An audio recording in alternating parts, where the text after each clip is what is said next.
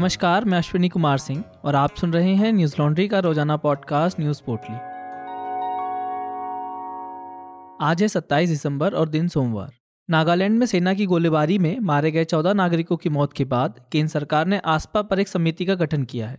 केंद्र सरकार ने नागालैंड में विवादास्पद सशस्त्र सेना विशेषाधिकार कानून यानी आसपा को वापस लेने पर विचार करने के लिए पांच सदस्यीय समिति का गठन किया है। इसकी अध्यक्षता रजिस्ट्रार जनरल और जनगणना आयुक्त विवेक जोशी करेंगे, जबकि केंद्रीय गृह मंत्रालय में अतिरिक्त सचिव पीयूष गोयल समिति के सदस्य सचिव होंगे। इस कमेटी में नागालैंड के मुख्य सचिव, राज्य के डीजीपी और असम राइफल्स के डीजीपी भी सदस्य हैं। यह समिति पैंतालीस दिनों के भीतर अपनी रिपोर्ट पेश करेगी। गृह मंत्रालय ने इस कमेटी का गठन नागालैंड के मुख्यमंत्री नेफ्यूरियो, असम के मुख्यमंत्री हेमंत विश्व शर्मा, नागालैंड के उप मुख्यमंत्री वाई पैटन और N P L F P के नेता टीआर जेलियांग की मुलाकात के बाद किया है। नागालैंड सरकार ने अपने एक बयान में कहा कि समिति नागालैंड में आसपा को वापस लिए जाने की संभावनाओं पर जांच करेगी, उसी के आधार पर आगे फैसला लिया जाएगा। गृह मंत्रालय की बैठक के बाद एक बयान में कहा गया, एक कोर्ट ऑफ इंक्वायरी वोटिंग घटना में शामिल सैन्य इकाई और कर्मियों के खिलाफ अनुशासनात्मक कार्रवाई शुरू करेगी और निष्पक्ष जांच के आधार पर कार्रवाई की जाएगी। जांच का सामना करने वाले कर्मियों को तत्काल प्रभाव से निलंबित किया जाएगा। इससे पहले केंद्रीय गृह मंत्री अमित शाह ने नागालैंड में सुरक्षा बलों की गोलीबारी में चौदह लोगों की मौत की घटना पर खेद प्रकट करते हुए छह दिसंबर को संसद में बयान दिया था। उन्होंने कहा था कि इस घटना की विस्तृत जांच के लिए एक विशेष जांच दल एस आई टी का गठन किया गया है, जो एक महीने के अंदर अपनी जांच रिपोर्ट सौंपेगी। बता दें कि चार दिसंबर को नागालैंड के मौन जिले में काम से लौट रहे चौदह नागरिकों पर सेना बल ने कथित तौर पर हमला कर दिया था, जहां उनकी मौत हो गई। इस घटना के बाद से ही नागालैंड में आसपा को निरस्त करने को लेकर विरोध किया जा रहा है। केंद्रीय स्वास्थ्य मंत्रालय के आंकड़ों के मुताबिक बीते चौबीस घंटों में देश भर में कोरोना के छह हज़ार पाँच सौ इकतीस नए मामले सामने आए और तीन सौ पंद्रह लोगों की मौत हो गई। इसी के साथ कोरोना के कुल मामले बढ़कर तीन करोड़ सैंतालीस लाख तिरानवे हजार तीन सौ तैंतीस हो गए हैं और मरने वालों का आंकड़ा चार लाख उनहत्तर हजार नौ सौ संतानवे पहुंच गया। अगर बात सक्रिय मामलों की करें तो यह आंकड़ा पचहत्तर हजार आठ सौ इकतालीस पर है। बीते चौबीस घंटों के दौरान सात हज़ार एक सौ इकतालीस लोग कोरोना से ठीक भी हुए हैं, जिसके बाद ठीक हुए लोगों की संख्या तीन करोड़ बयालीस लाख सैंतीस हजार चार सौ पंचानवे है। देशव्यापी कोरोना टीकाकरण अभियान के चलते अब तक कुल एक सौ इकतालीस दशमलव सात शून्य करोड़ वैक्सीन डोज दी जा चुकी है। देश में कोरोना का नया वेरिएंट ओमिक्रॉन तेजी से फैल रहा है। देश में अब तक कुल संक्रमितों की संख्या पाँच सौ अट्ठानबे हो गई है। ओमिक्रॉन संक्रमितों की संख्या दिल्ली में अब सबसे ज़्यादा है। दिल्ली में ओमिक्रॉन संक्रमितों की संख्या एक सौ बयालीस है। वहीं महाराष्ट्र एक सौ इकतालीस मामलों के साथ दूसरे नंबर पर। अन्य राज्यों की बात करें तो केरल में सत्तावन, गुजरात में उनचास, राजस्थान में तिरालीस, तेलंगाना में इकतालीस, तमिलनाडु में चौंतीस, कर्नाटक में इकतीस, मध्य प्रदेश में नौ, आंध्र प्रदेश, पश्चिम बंगाल में छः, हरियाणा और उड़ीसा में चार, चंडीगढ़ और जम्मू कश्मीर में तीन और उत्तर प्रदेश में दो मामले मिले हैं। एन डी टी वी की खबर के मुताबिक अब पंद्रह से अठारह साल तक के बच्चे भी एक जनवरी से कोविन ऐप पर कोरोना टीकाकरण के लिए रजिस्ट्रेशन कर सकेंगे। समाचार एजेंसी ए एन आई ने कोविन प्लेटफॉर्म के प्रमुख डॉक्टर आर एस शर्मा के हवाले से लिखा कि कोविन पर छात्रों को पंजीकरण करने के लिए अपने आईडी कार्ड का उपयोग करने का प्रावधान है, क्योंकि हो सकता है कि कुछ के पास आईडी कार्ड ना हो। बता दें कि प्रधानमंत्री नरेंद्र मोदी ने देश को संबोधित करते हुए टीकाकरण की बात कही थी। प्रधानमंत्री ने दस जनवरी से फ्रंटलाइन और हेल्थ वर्कर्स के लिए भी बूस्टर डोज की घोषणा की है। साथ ही किसी गंभीर बीमारी से पीड़ित साठ साल से ज़्यादा उम्र वाले बुजुर्गों के लिए बूस्टर डोज का ऐलान किया गया है।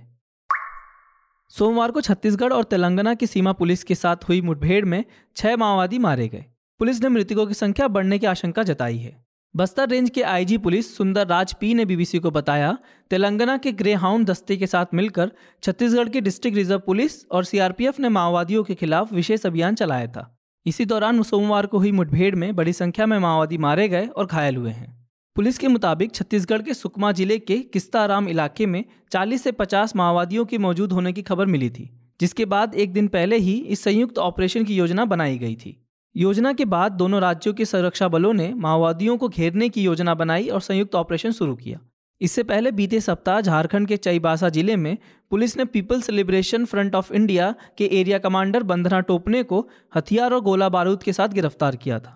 बता दें कि तेलंगाना के ग्रेहाउंड और महाराष्ट्र की सी सिक्सटी ने माओवादियों से निपटने के लिए बीते कुछ सालों में बड़ी संख्या में ऑपरेशन किए हैं।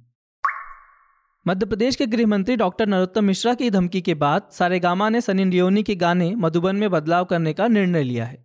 बता दें कि नरोत्तम मिश्रा और अन्य लोगों ने गाने को लेकर अपनी आपत्ति जताई थी। नरोत्तम मिश्रा ने छब्बीस दिसंबर को कहा था कि अगर यह गाना तीन दिन के अंदर यूट्यूब से नहीं हटाया गया तो उनके खिलाफ कानूनी कार्रवाई की जाएगी। एल्बम बनाने वाली कंपनी सारे गामा ने कहा वो इस गाने के बोल को बदलेगी। कंपनी ने कहा हाल ही में आई प्रतिक्रिया के बाद गाने के लिरिक्स और गाने के नाम मधुबन को बदलेंगे। कंपनी ने कहा कि यह नया गाना अगले तीन दिनों में सभी प्लेटफॉर्म पर पुराने गाने की जगह ले लेगा। इससे पहले नरोत्तम मिश्रा ने कहा कि कुछ विधर्मी हिंदू आस्थाओं को लगातार चोट पहुंचा रहे हैं। राधा माँ हमारी भगवान है, हम उनकी पूजा करते हैं। संगीतकार साकिब तोशी हमारी आस्थाओं को चोट पहुंचा रहे हैं। मैं सनी लियोनी और साकिब तोशी को हिदायत देता हूं कि समझे और संभले। इससे पहले मथुरा के पुजारियों ने भी गाने को लेकर विरोध जताया था। पुजारियों ने गाने पर बैन लगाने की मांग की थी। पुजारियों का कहना था कि अभिनेत्री ने गाने पर अश्लील डांस करके उनकी धार्मिक भावनाओं को आहत किया है।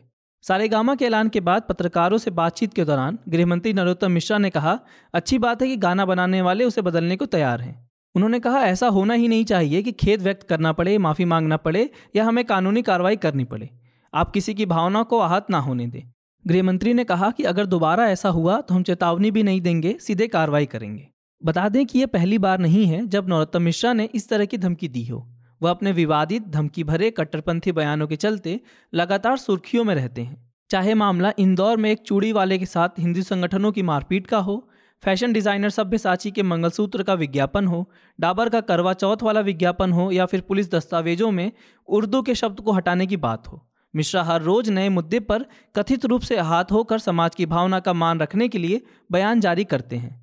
न्यूज लॉन्ड्री ने नरोत्तम मिश्रा के छात्र नेता से गृहमंत्री बनने तक उनके पूरे राजनीतिक कैरियर पर रिपोर्ट की है, जिसका शीर्षक है विवादों में उत्तम नरोत्तम मिश्रा। यह रिपोर्ट प्रतीक गोयल और मैंने की है, जिसे आप हमारी website Hindi dot news laundry dot com पर पढ़ सकते हैं। यह रिपोर्ट आपको नरोत्तम मिश्रा के बारे में हर वह जानकारी देगी जो आप जानना चाहते हैं।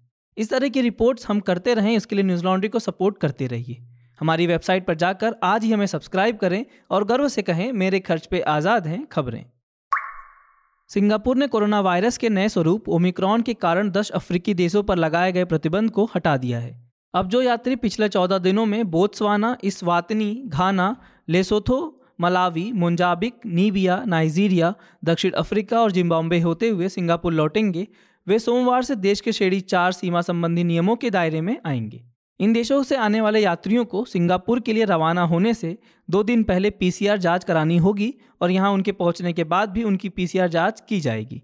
इससे पहले इन देशों से आने वाले ज़्यादा समय के लिए पास धारकों और कम अवधि के लिए आने वाले लोगों को प्रवेश की अनुमति नहीं थी। वहीं इन देशों से आने वाले सिंगापुर के नागरिकों और स्थायी निवासियों के लिए दस दिन तक निर्धारित केंद्रों में रहना अनिवार्य था।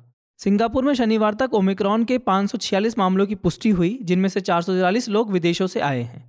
ओमिक्रॉन के बढ़ते मामलों के बीच अमेरिका के न्यूयॉर्क में बच्चों के अस्पताल में भर्ती होने के मामले बढ़े हैं। न्यूयॉर्क के स्वास्थ्य अधिकारियों ने ओमिक्रॉन के मामलों में वृद्धि के साथ अस्पताल में भर्ती होने वाले बच्चों की संख्या में तेजी आने की जानकारी दी है। वहीं व्हाइट हाउस ने रविवार को कोविड उन्नीस टेस्टिंग की कमी को जल्द से जल्द हल करने का वादा किया है। अमेरिका के शीर्ष महामारी विशेषज्ञ एंथनी फाउची ने रविवार को कोविड टेस्टिंग में दिक्कतें आने की बात मानी और वादा किया कि अगले महीने से अमेरिकियों के लिए और टेस्ट की व्यवस्था की जाएगी। न्यूज लॉन्ड्री के क्रिसमस ऑफर्स की शुरुआत हो चुकी है। ये ऑफर्स सत्रह से पाँच जनवरी तक चलेंगे। न्यूज लॉन्ड्री के खास गिफ्ट हैम्पर्स के साथ हमें अपने क्रिसमस के जश्न में शामिल करें। ऑफर्स को चेक करने के लिए आज ही हमारी website news laundry dot com slash Christmas dash offers पर जाएं। आज बस इतना ही। आपका दिन शुभ हो। नमस्कार। न्यूज लॉन्ड्री के सभी पॉडकास्ट ट्विटर, आईट्यूज और दूसरे पॉडकास्ट प्लेटफॉर्म पे उपलब्ध हैं। खबरों को विज्ञापन के दबाव से आज़ाद रखें। न्यूज लॉन्ड्री को सब्सक्राइब करें।